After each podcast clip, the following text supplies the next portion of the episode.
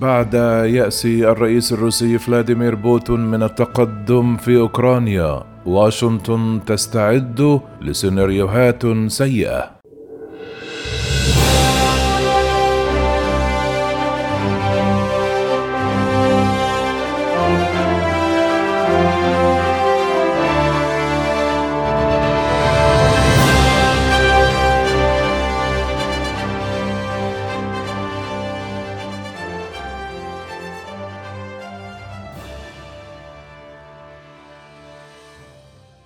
لم يمض غزو روسيا لأوكرانيا كما تخيل الكرملين حيث تعثرت قواته حول المدن الرئيسية وأشعل الجيش الأوكراني مقاومة شديدة.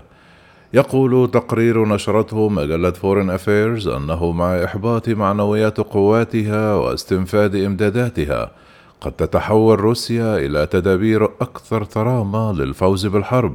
وفي واشنطن يجتمع مسؤولي الأمن القومي الأمريكي بالفعل ويخططون لاحتمال لم يكن من الممكن تصوره ذات يوم وهو أن روسيا قد تستخدم أسلحة بيولوجية وكيميائية في أوكرانيا ويحظر بروتوكول جنيف استخدام العوامل الكيميائية والبيولوجية في الحرب. وصمدت هذه الاتفاقية إلى حد كبير خلال الحروب التي تلت ذلك. على الرغم من أن بعض البلدان بما في ذلك الولايات المتحدة والاتحاد السوفيتي استمرت في تطوير أسلحة بيولوجية وكيميائية هجومية. وأوقف الرئيس ريتشارد نيكسون هذا البرنامج ونبذ الاستخدام الأمريكي لمثل هذه الأسلحة في عام 1969 وقد صمد هذا الحظر منذ ذلك الحين. استخدم الرئيس العراقي السابق صدام حسين غاز السارين والخردل ضد مدينة حلبجة الكردية في عام 1988 مما أسفر عن مقتل الآلاف. وأفاد التقارير بأن الرئيس السوري بشار الأسد شن أكثر من 300 هجوم كيميائي خلال الحرب الأهلية السورية مما أسفر عن مقتل الآلاف إن لم يكن مئات الآلاف. تقول المجلة مع مغامرة الرئيس الروسي فلاديمير بوتين العسكرية المتوقفة في أوكرانيا أصبح التهديد حادا.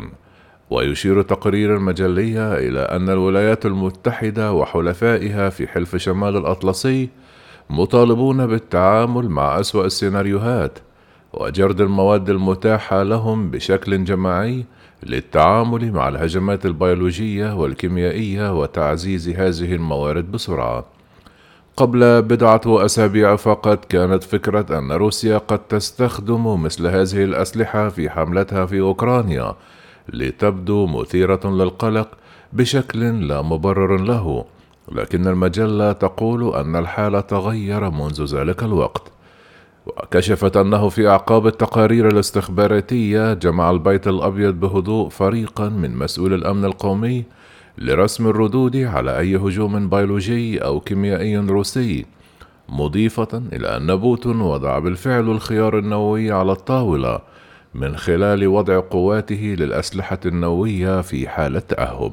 وتقول الفورن أفيرز أن الكرملين ورث من الحقبة السوفيتية الدراية الفنية لتسليح عدة أمراض منها الجمرة الخبيثة وفيروس ماربورغ والطاعون والجدري. وتضيف أن بوتين لا يتورع عن استخدام مثل هذه العوامل ضد خصومه السياسيين.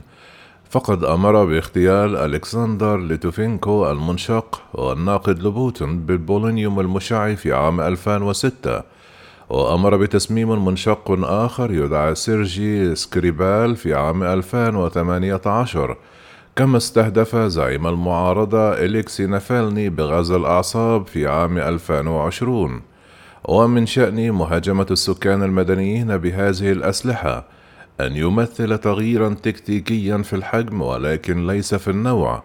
ففي نهاية المطاف قبلت روسيا هجمات الأسد الكيميائية على شعبه ودعمتها ضمنيا على الأقل. تفعل الأسلحة هذه ما لا تستطيع الرصاصات وحتى القنابل القيام به.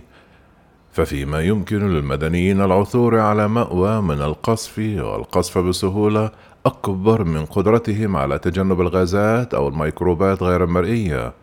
وتقول المجلة أنه يمكن أن يلجأ بوتين إلى هذه الأسلحة المروعة في محاولة لكسر روح الأوكرانيين الذين يقاومون غزوه.